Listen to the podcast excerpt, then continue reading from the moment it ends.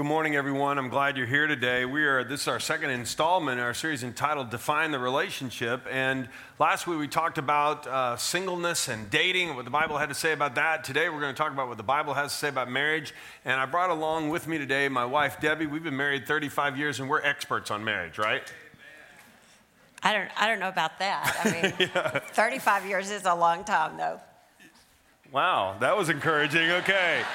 Hey, you know Valentine's Day is near when we're talking love talk like that. Man, yeah, that's a long time. Anyway, so uh, we do want to talk about what the Bible has to say. I don't want to remind you, one of our values here at Centerpoint is this, is that the Bible is our guide in all matters of faith and practice.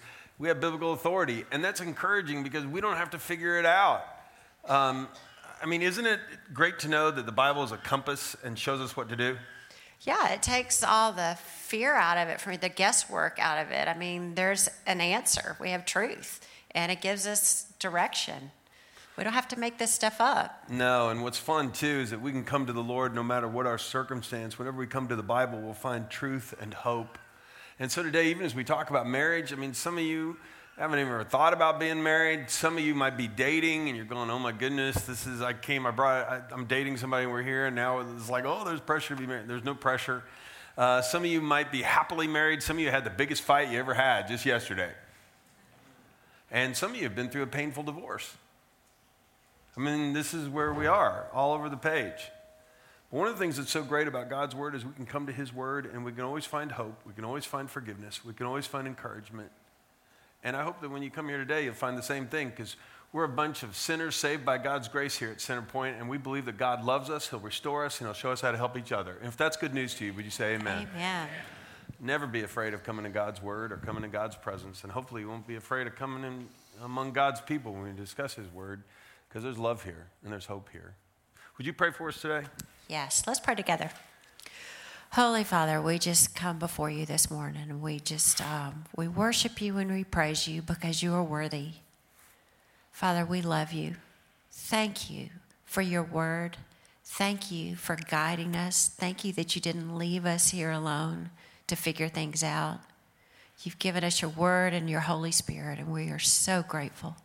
Father, I pray that during this time this morning that um, you would be glorified and that you would do a mighty work among us. Teach us what you want us to know. Encourage us where we need to be encouraged, Lord. We love you, Father. It's the name of Jesus that we ask these things. Amen. Amen. Well, we got a bunch to cover today. Hopefully, you got an outline on your way in, or if you're joining us online, you can uh, pull up uh, uh, my sermon notes there. It's pretty easy to do. Uh, but point A simply says this The Bible says that God is the one who came up with the definition of marriage as a uniting of one man and one woman in a covenant relationship for a lifetime. You go, well, John, that's an oddly specific wording there. Well, it's not. Uh, those come, those wordings there of uniting one man and one woman in covenant relationship for a lifetime. That comes from uh, our statement of beliefs, uh, Centerpoint's statement of beliefs. Under, if you've never been to the website and checked out, hey, what we believe, well, this is there's a statement there on marriage and family. But we, I wanted everybody, I wanted you to hear that. And by the way, on the back side on the, of your outline here, there's a question four and the connect groups, you'll find a little more on that statement. You'll find there's even more. Uh, but the idea behind that is this: is that Jesus was the one who said in Matthew 19, "Haven't you read the scriptures?" Jesus replied, "They record that from the beginning God made them male and female." And he said. This explains why a man leaves his father and mother and is joined to his wife, and the two are united into one. And Jesus was in that circumstance there, in that passage, Jesus was being confronted by some people who said, Hey, is it okay if I just divorce my wife for any reason and send her off? What do you think? And this was done by some of Jesus' enemies. They were trying to trap him into saying something that wasn't popular. In that day, there were many people who did that exactly. And every time they came across a problem with their spouse, I mean, this was uh, for men only in that day. Anytime their wife didn't please them, they'd just send her packing. And Jesus said, Well, no, I mean, from the beginning, God made a male and female to join together as one person, as one flesh, the two becoming one. And so it's important that we understand this, that God came up with that definition. Now, it's also important as we're talking about defining a relationship that we understand that there are many people in our culture who would disagree with this. I mean, right, Deb? I mean, it, you don't have to look far. No, and it's amazing. It was going on in Jesus' day, it's going on today that people are trying to redefine marriage. They're trying to um, change things to really just to, so that they can allow themselves to do anything they want to do. And anytime we do that, we invite pain and hardship into our lives. When we come to God and say, God, I've blown it, I want to get this right, well, then He'll show us the way forward. I mean, He's so amazing about restoring us, forgiving us, and giving us the right direction. And that's why it's important we go over this. So, not only does the Bible define marriage as a relationship between one man and one woman in a covenant relationship for a lifetime, I mean, Jesus did that way. Uh, the, but it also gives us three good reasons why he did this. And the first would be companionship. And Debbie, I'll let you read that passage. Okay. Um, in Genesis, he said, Then the Lord God said, It is not good for the man to be alone. I will make a helper who is just right for him. So the Lord God caused the man to fall into a deep sleep. And while the man slept, the Lord God took out one of man's ribs and closed up the opening. And then the Lord God made a woman from the rib, and he brought her to the man. At last, the man exclaimed, This one is bone from my bone and flesh from my flesh. She will be called woman because she was taken from man. And this explains why man leaves his father and mother and is joined to his wife, and the two are united into one.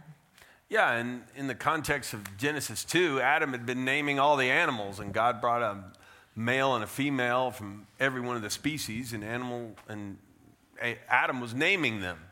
And he noticed after he named like aardvarks and giraffes and everything else, all these different animals, that he didn't have anybody for him. And God showed him that need. And then when he brought the woman to him, he goes, At last. Wow. Which is what I said when I met you. Yeah. Okay, at last. Wow. Yay. Okay, good. All right, good. Back on track. Okay. But the idea here is companionship and that God made us complementary. And that's the life application here. In marriage, we're looking for ways to complement each other, not compete. I mean, he made men and women different, so just like left and right hands. I mean, we're a lot the same. I mean, but in some ways, we are completely different. Nobody said amen. Okay, that's interesting, but it's true. And when you get in marriage, that's always the question Am I going to try to complement my spouse or am I going to try to compete with my spouse? Listen to some instructions from God's word. Colossians 3 Wives, understand and support your husbands. That means even when they don't think like you think by submitting to them in ways that honor the master. Now listen to 1 Peter 3 7. That was Colossians 3. Here's 1 Peter 3. In the same way, you husbands must give honor to wives and treat her with the understanding as you live together, even if she thinks differently than you think. She may be weaker than you are, but she's your equal partner in God's gift of new life. Treat her as you should, so your prayers will not be hindered. I mean, the question is will we embrace this, that God has made us different in key ways so we can complement each other so that we're, we can do things we could never do on our own. I mean, because we have a left and right hand, there are all kinds of things we can do. And it's the same way you and I can complement each other. But yeah. when we first got married, that wasn't inherently obvious. No, in fact, that life application it says we're to complement each other, not compete with each other. And you know, when we first got married, that that was a hard lesson to learn. Oh, yeah. And I remember once we were, I remember this vividly. Once we were arguing, and uh, one of the things I've always loved about John is his intelligence and the way he thinks logically, and it's just so different from the way I think. And if you ever argue with John, if you want to know how John thinks, look at your outline. A million points, they're all logical, in order, and that's just not really the way I work. So um, I remember we were arguing about something, and he was on his like fifth analogy and his 110th reason why he was right and I was wrong. And I remember looking at him and just saying, you know, are, are you trying to reconcile and restore this relationship? Are you trying to win? And I was trying to win, and I was about to, thank you very much. I mean,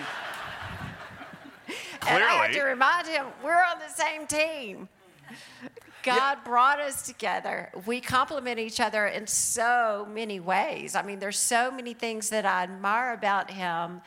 And I'm grateful for all the gifts that God has given him because they, it works differently. I mean, they work together with the gifts that I have.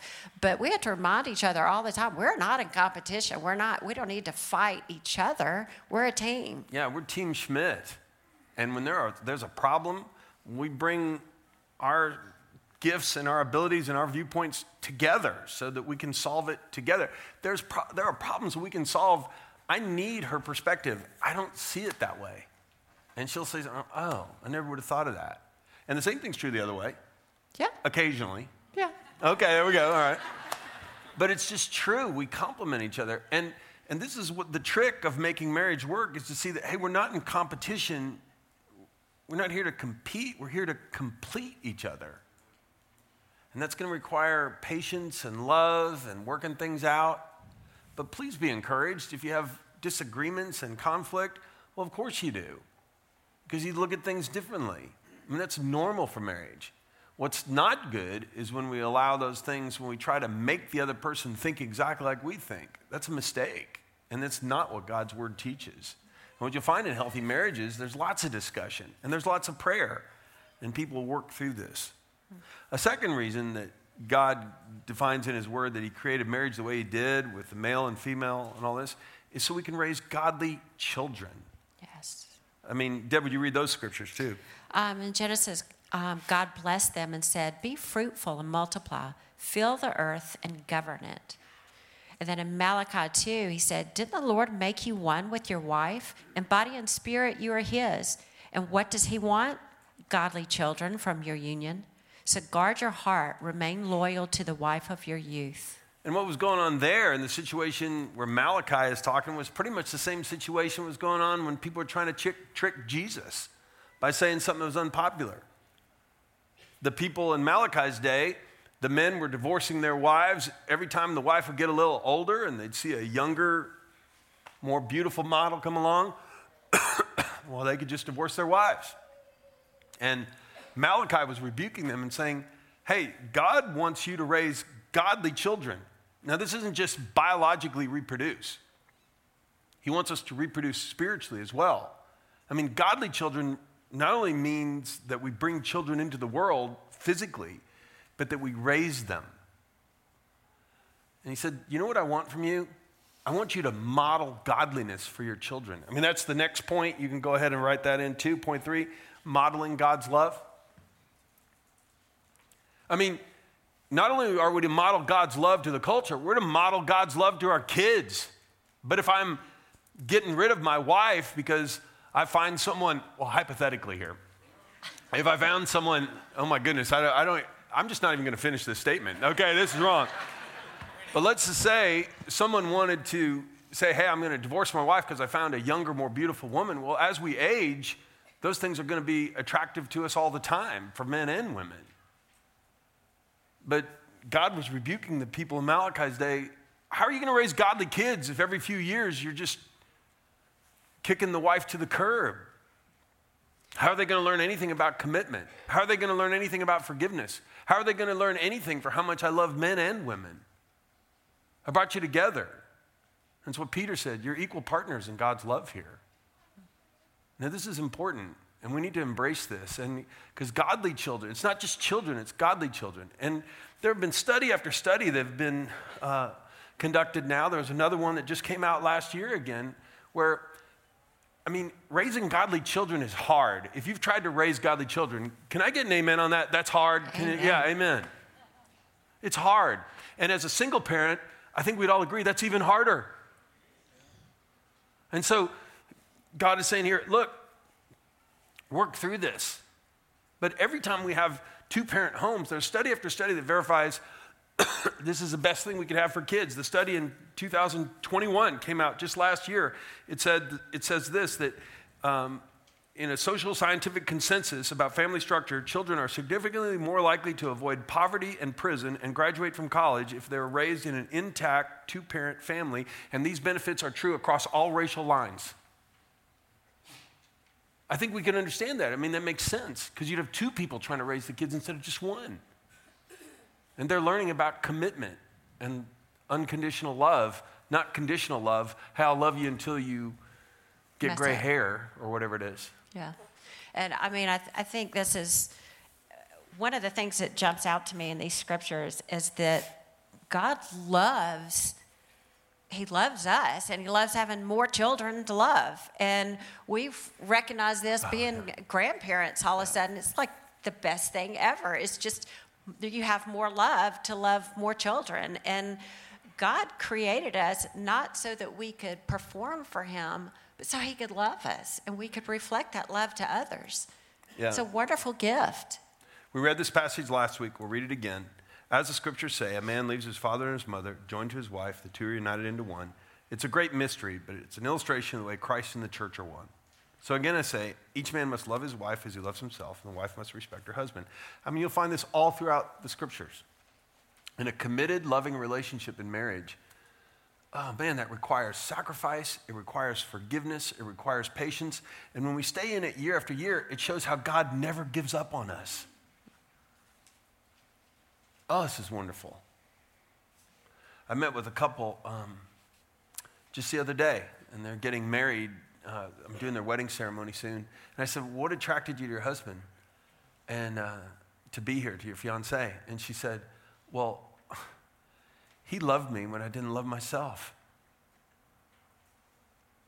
She said, I've never experienced love like that before. And she started to cry, and then I started to cry, and it was terrible. no one has ever seen God, but if we love each other, God lives in us, and his love is brought to full expression in us. Our kids need to see that. Our neighbors need to see that.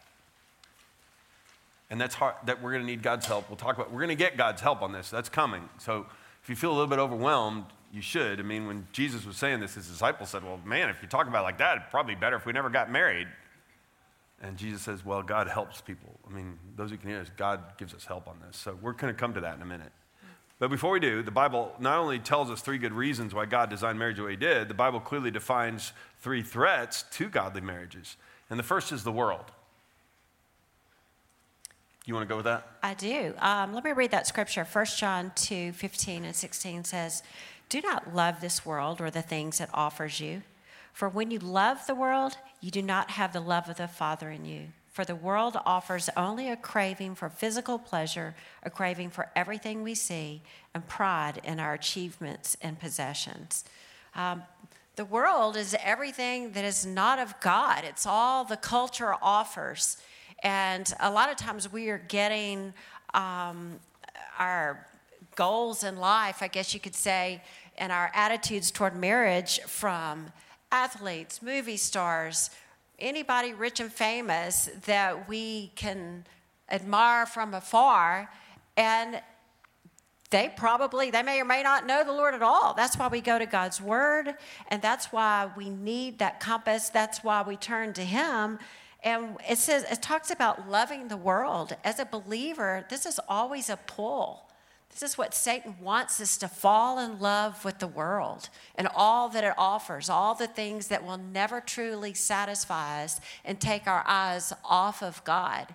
And that will destroy, it can potentially destroy our marriage because we're not focusing on what God has us to do in our marriage, not focusing on praying for our spouse and cultivating a, a home um, that's centered on the Lord, where our eyes are everywhere else.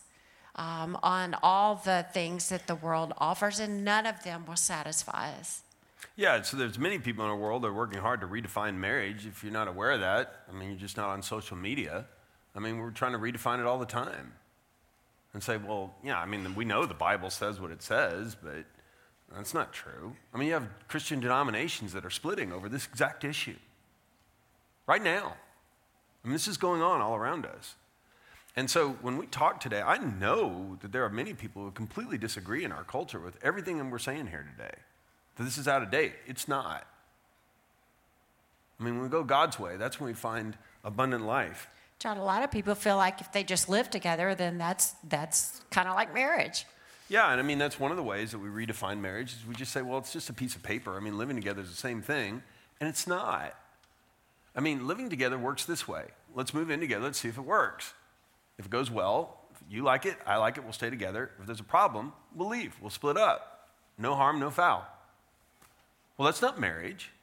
Marriage is when we move in together, we say, hey, I'm going to love you for better or for worse. I know there's going to be hard times coming. If we stay together 35, 45, 55 years, whatever the Lord gives us, I know there's going to be times when we're richer, and I know there's times when we're poor. I know there's times when we're going to be healthy and times when we're going to be sick. I know we're going to have good times. I know there's going to be hard times, but I'd rather go through the hard times with you than go through the best times without you. I love you. I'm in no matter what. And you can have this ring back when you pry it from my cold, dead finger. now, we don't use that wording in the marriage ceremony, but that's what it means. That's what it means. So you think about it, and here's what's so interesting. A friend of mine sent me this. He'd heard me say this years ago. And he said, John, I heard in a premarital session you did that you said that living together actually prepares you for divorce better than for marriage. He goes, You'll be interested to know. And this was one week ago. There's an article in the Wall Street Journal, and if you email me, I'll send you a link to it. They did a study on this. And they said, Surprise, surprise. Couples who don't live together before they're married have a much lower divorce rate than couples that do. And they came to the exact conclusion that we're talking about here.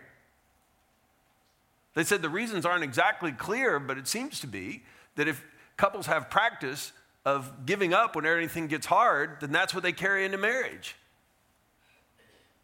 Remember, marriage is about unconditional love. I'm going to love you no matter what, no matter how hard this gets. I'm in. And we all get touched when you, we hear about somebody who stayed with their spouse even when they were going through dementia and took care of them. Or they were going through a really bad business time and the other person sacrificed and helped them through, or they paid their way, or they took care of all the responsibilities while the other person was going to med school, or whatever it was. Man, that touches us. And it should, because it's genuine love. John, the last point on there is our fast paced lifestyles put incredible pressure on marriage and family relationships. And I think all of us can relate to this. Life just gets really, really busy between jobs, careers, and children playing a thousand sports. And, you know, the kids are eating dinner in the back of the car every night because you're rushing to get somewhere. And all of a sudden, we don't have time for relationship with your spouse because you're so busy doing everything else. And next thing you know, you look at this person and you're like, wow, I don't even feel close to you anymore. Mm-hmm. And it's because you haven't tried to feel close to them. You've been pulled away by all the other um, cares and activities in your life. So remember that our culture, our world, is beaming all sorts of things at us, all sorts of things saying, you know, we're watching everybody's picture, how happy they are, and other things. And man, and that brings us to the next point. Another thing that wars against us is our flesh, because we look at those, there's desires within me. I want to be happy. I want my needs met. This is my flesh. These are my own selfish desires. Hebrews 13, 4, it says, Give honor to marriage, remain faithful uh, to one another in marriage. God will surely judge people who are immoral and those who commit adultery. And some of you have had this happen to you. You know exactly how painful it is. It's crushing. And the reason it's forbidden is because God wants us to work things through, but our affections, my affections need to be for Debbie. And here's three, here are three things we can we need to work on if we're going to maintain this and not give in to all the things that the world says. First of all, we must not indulge in sinful practices that inflame lust and tempt us to sexual immorality. I'm talking about things like pornography, dirty jokes, immodest clothing, inappropriate relationships, basically 50% of everything that's on Twitter. or any other social media platform. You can find all these things all the time. And if we indulge in this, well, then all of a sudden I'm looking at my spouse and she's looking at me going, hey, how come you're not like these people? Well, this is trying to sell me something. And the Lord says, don't, don't do that. Also, we must not embrace selfish motive. What's in it for me or my needs aren't being met? And man, we can get into a pity party. She's not meeting my needs. He's not caring for me. What's in it for me? And then all of a sudden, all these messages look pretty good. We must not embrace unrealistic expectations, unending romance, unending passion, no conflict, having it all. I mean, if we have conflict in our marriage, it means we should have never gotten married. No, if you have conflict in your marriage, it means you're normal. Now, whether or not you know how to resolve it, that's a different issue. I mean, I meet with people all the time. They're terrible at resolving conflict. Well, their parents were terrible at resolving conflict. Their friends were terrible at it. They just have to learn how to resolve it. And we had to learn. Yeah, we did. I had very unrealistic expectations. And, you know, part of that was just I like like the argument, the conflict resolution. I had never done that before. I had to learn all of that. It was really difficult for me. And I, I had in my head that life was going to be perfect. and We're riding off together in the sunset and no problems. And so it was just unrealistic and immature. And I was and, glad to bring the reality home right here. Yeah.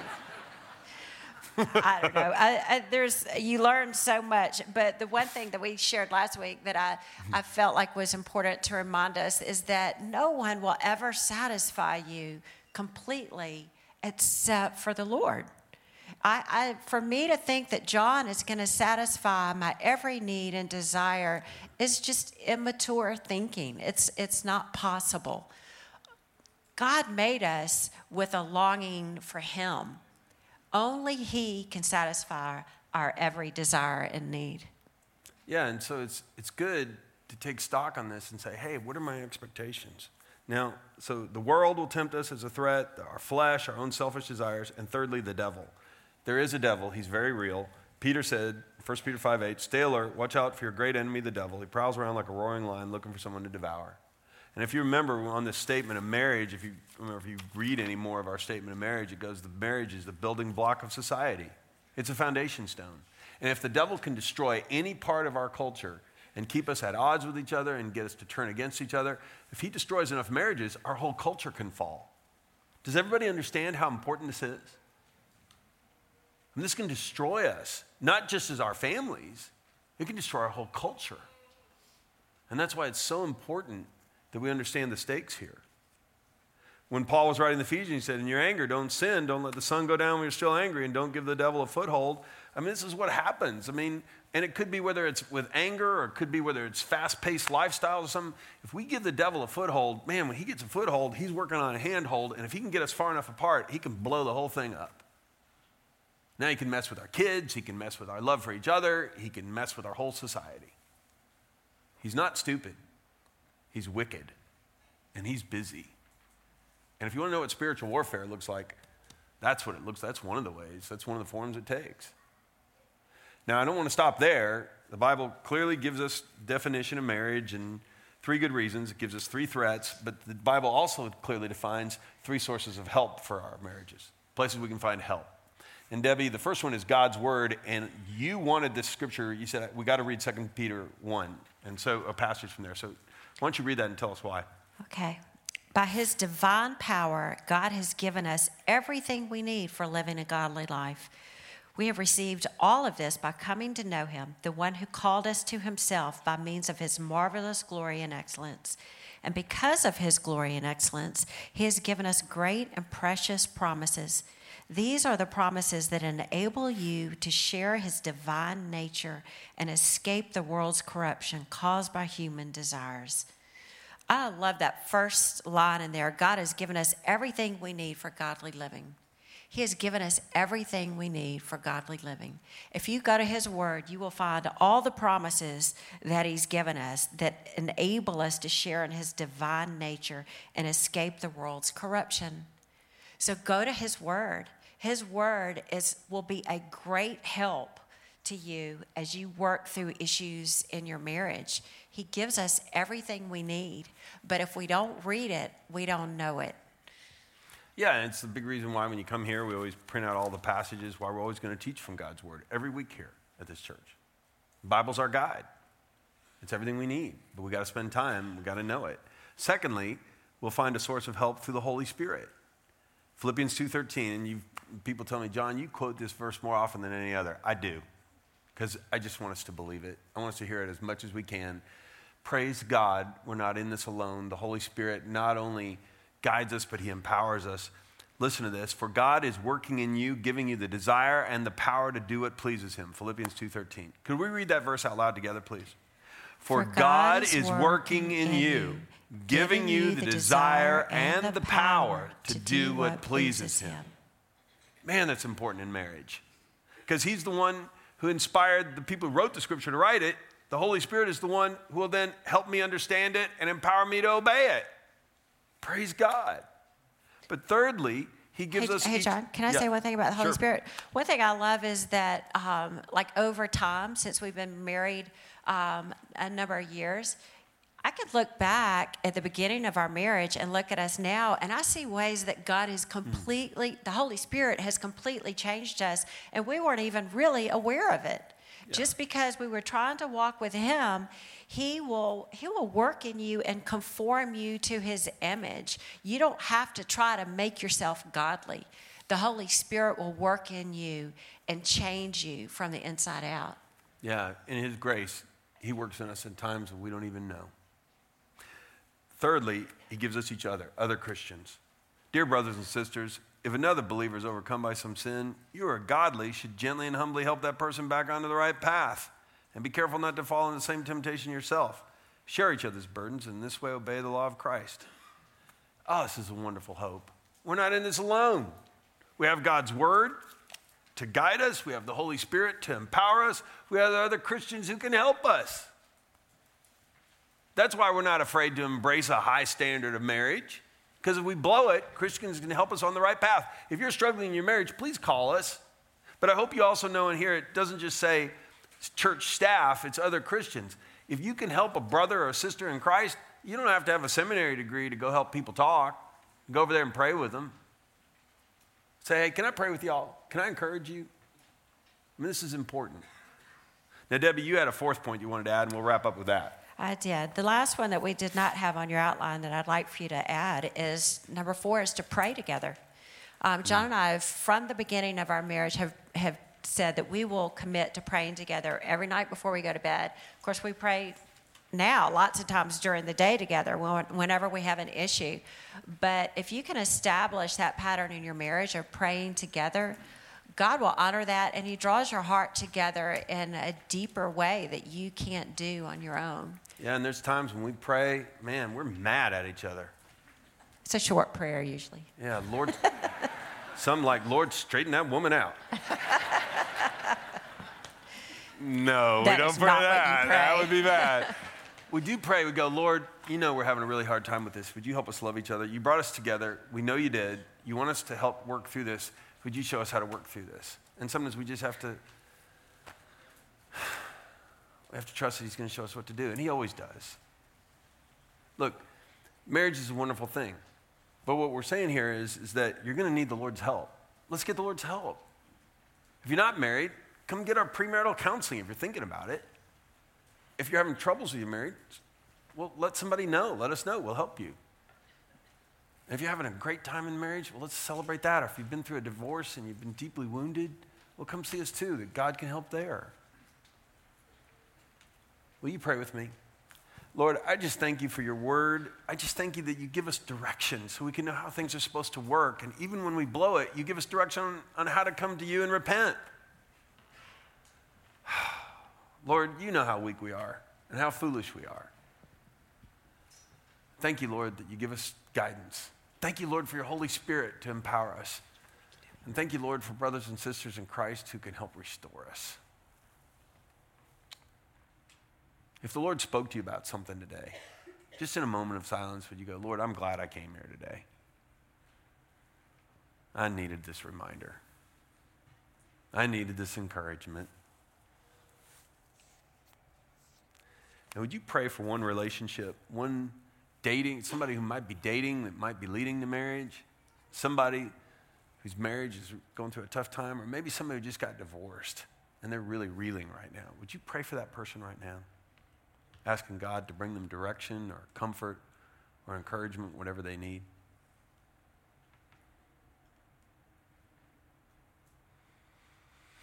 Pray these things in the name of Jesus. Amen.